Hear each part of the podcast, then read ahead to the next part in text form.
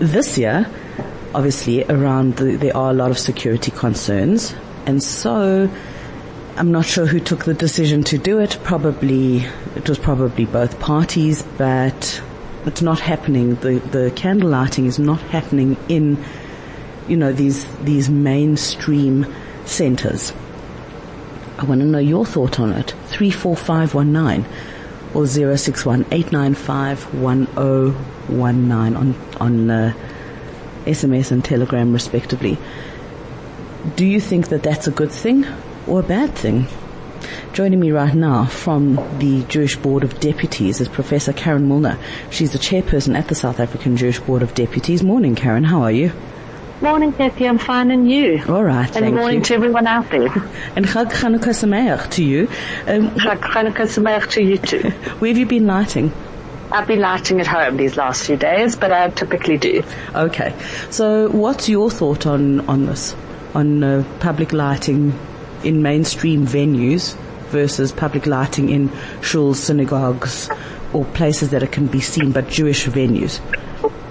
I think we've seen it globally, and I can't talk for all the venues in South Africa, but I have been informed at least one of them was Sandton, um, that the reason that they cancelled was because they had prevented um, other events taking place there, and therefore they felt it was only fair to prevent this event taking place.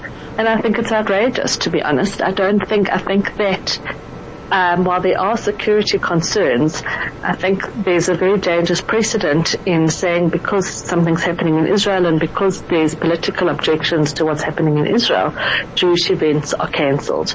And when once you get this kind of conflation between uh, political protests and actual Jewish uh, well, it's a Jewish festival, it's a Jewish holiday. And Jewish holidays, I, I think that that's a tremendous pity um, if that is the reason that that is why they've been cancelled. So just playing devil's advocate here, because sometimes I do that.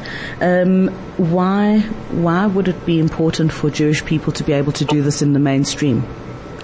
Why not just light at at synagogues in our I, in, you know in our own? well, firstly, I think Sure, I think that there, there, are a couple of reasons. And I think one of the reasons is that Hanukkah has always been uh, intended to be a reasonably public festival. It's, it's, not like Yom Kippur where we sit in our shuls. Um, Hanukkah, both in South Africa and around the world, there've always been public Hanukkah lightings. Um, your Hanukkah is meant to be seen um, you meant to, even in your own home, you meant to light a Chanukia in a place where it can be seen.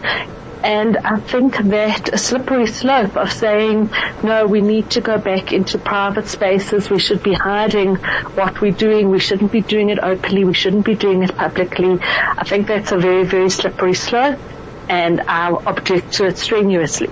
We are proud Jews in South Africa. We don't hide our Judaism. We don't take off our kippot when we go into public, um, and we certainly should be able to light our Chanukias in, our, in, in, in, a public space. Okay, I hear it. All right. Well, on that note, I wish you and yours Chag Sameach, and uh, thank you so much for the time.